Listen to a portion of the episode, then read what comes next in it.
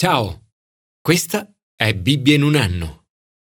Giorno 295. Nel suo libro Developing the Leaders Around You, fai crescere i leader intorno a te, John Maxwell dice I grandi leader hanno tutti una cosa in comune. Sanno bene che far crescere persone di valore è il compito più importante di un leader. E aggiunge Cercate le persone migliori che potete. Fatele crescere perché possano diventare dei grandi leader.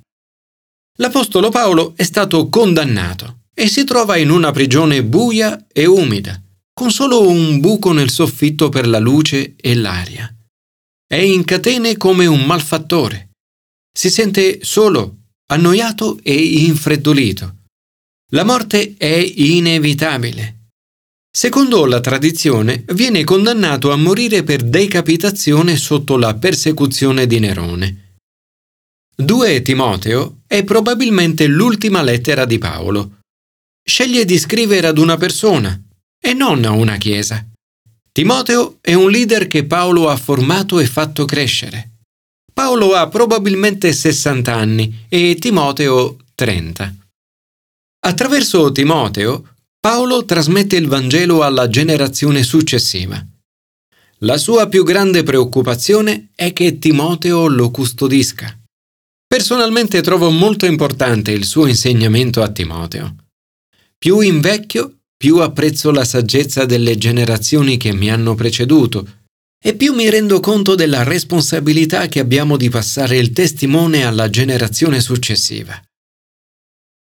Commento ai sapienziali il giusto fondamento per la prossima generazione.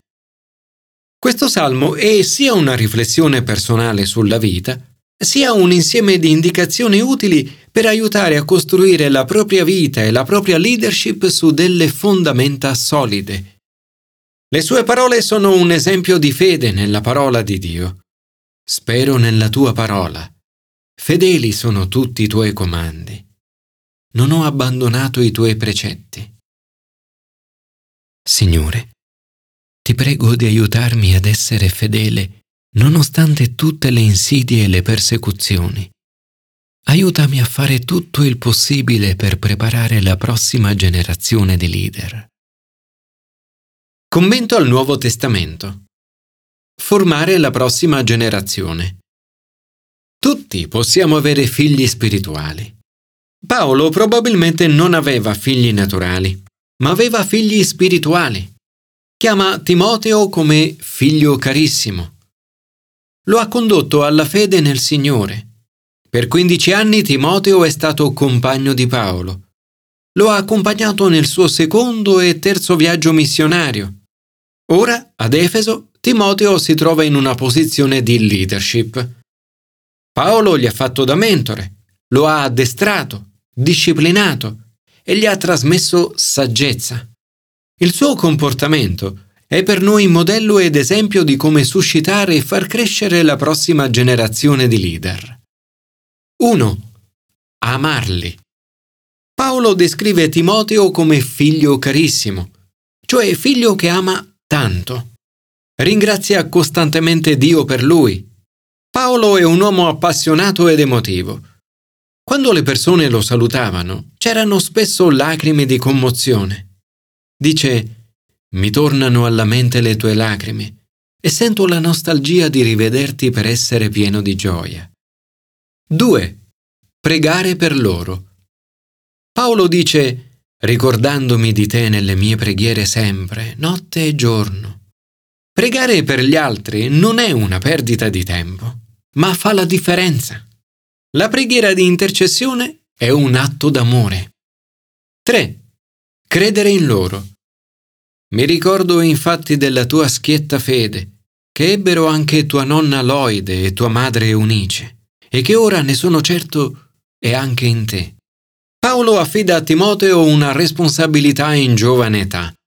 Le persone che ci influenzano di più sono quelle che credono in noi. 4 imporre loro le mani.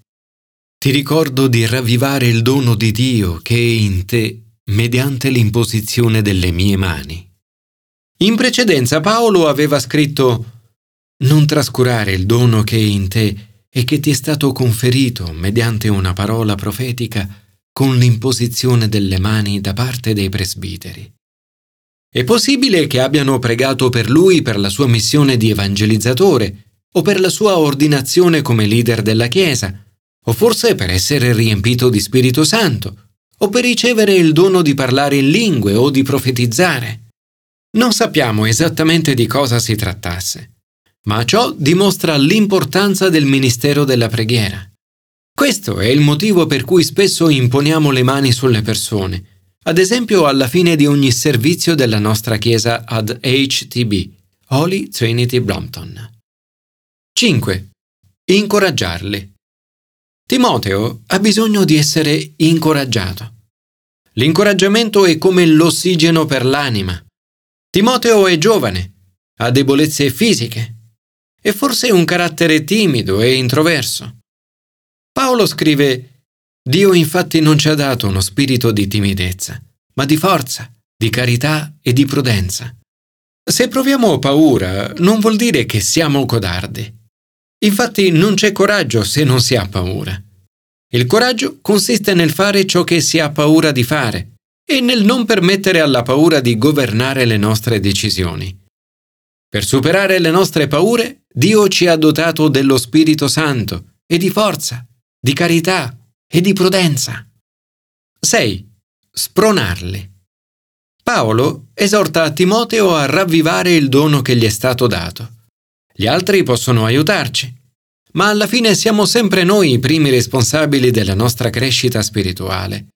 Paolo ci esorta a spronare noi stessi, ad accendere le fiamme della nostra fede attraverso l'adorazione, la preghiera, la lettura della Bibbia, la comunità e qualsiasi altra cosa necessaria.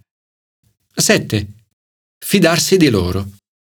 Custodisci il bene prezioso che ti è stato affidato. Il bene prezioso è il Vangelo di cui Paolo è stato nominato annunciatore, apostolo e maestro. Il Vangelo riguarda Gesù, Signore nostro. Si tratta di una relazione con Lui. So infatti in chi ho posto la mia fede. Siamo stati salvati per grazia, non in base alle nostre opere. Gesù, il nostro Salvatore, attraverso la croce e la risurrezione, ha vinto la morte e ha fatto risplendere la vita e l'incorruttibilità. Paolo esorta Timoteo a non vergognarsi della loro amicizia e a non vergognarsi di testimoniare il Signore. Hanno il Vangelo da annunciare e da custodire.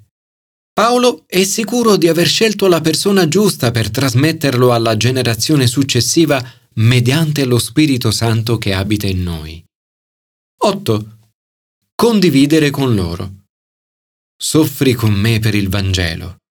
Anche se Paolo serve Dio con coscienza pura, non sfugge alla sofferenza. Si trova in catene ed è stato profondamente deluso dagli altri cristiani. Tu sai che tutti quelli dell'Asia, tra i quali Figelo ed Ermogene, mi hanno abbandonato. Eppure una persona si è distinta, Onesiforo. Il fedele Onesiforo ci insegna a non scappare da chi soffre. Di lui Paolo dice, mi ha più volte confortato e non si è vergognato delle mie catene.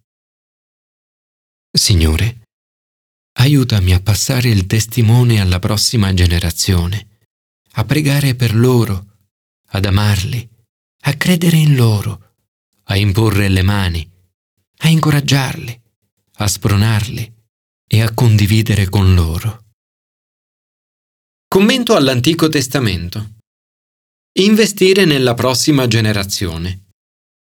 Uno dei problemi evidenziati più volte in Geremia è la debolezza e la malvagità nei leader del popolo.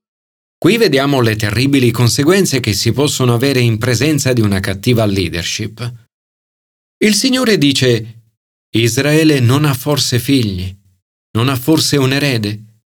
L'eredità è pronta e a disposizione ma non c'è nessuno che ne entri in possesso. Orgoglio e arroganza sono agli estremi opposti della leadership di Dio.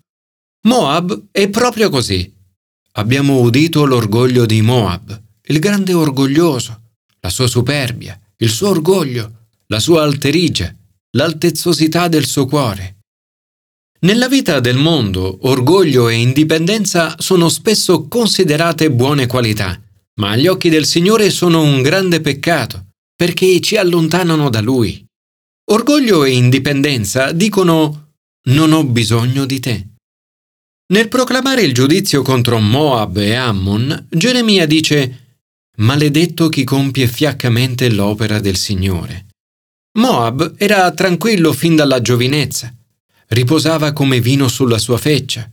Non è stato travasato di botte in botte, né mai andato in esilio. Il duro lavoro è più importante del talento innato. Thomas Edison ha detto il genio è per l'1% ispirazione e per il 99% sudore. Investire nella prossima generazione richiede un duro lavoro. In tutto questo vi è un principio fondamentale. Al lavoro del Signore dovremmo applicare i medesimi standard che usiamo per i nostri lavori secolari, a patto che ci impegniamo in essi. Nella maggior parte dei lavori secolari si richiede un'efficienza e un impegno al 100%. Sono sempre molto colpito dai nostri volontari che si presentano con tale regolarità, amore e impegno. È incredibile vedere la loro dedizione anno dopo anno. Per molti si tratta di un impegno di servizio che dura tutta la vita. Signore, aiutaci a non essere mai pigri nel lavorare per te. Possa la nostra essere una generazione che custodisce il Vangelo, suscita nuovi leader e trasmette la fede alla generazione successiva.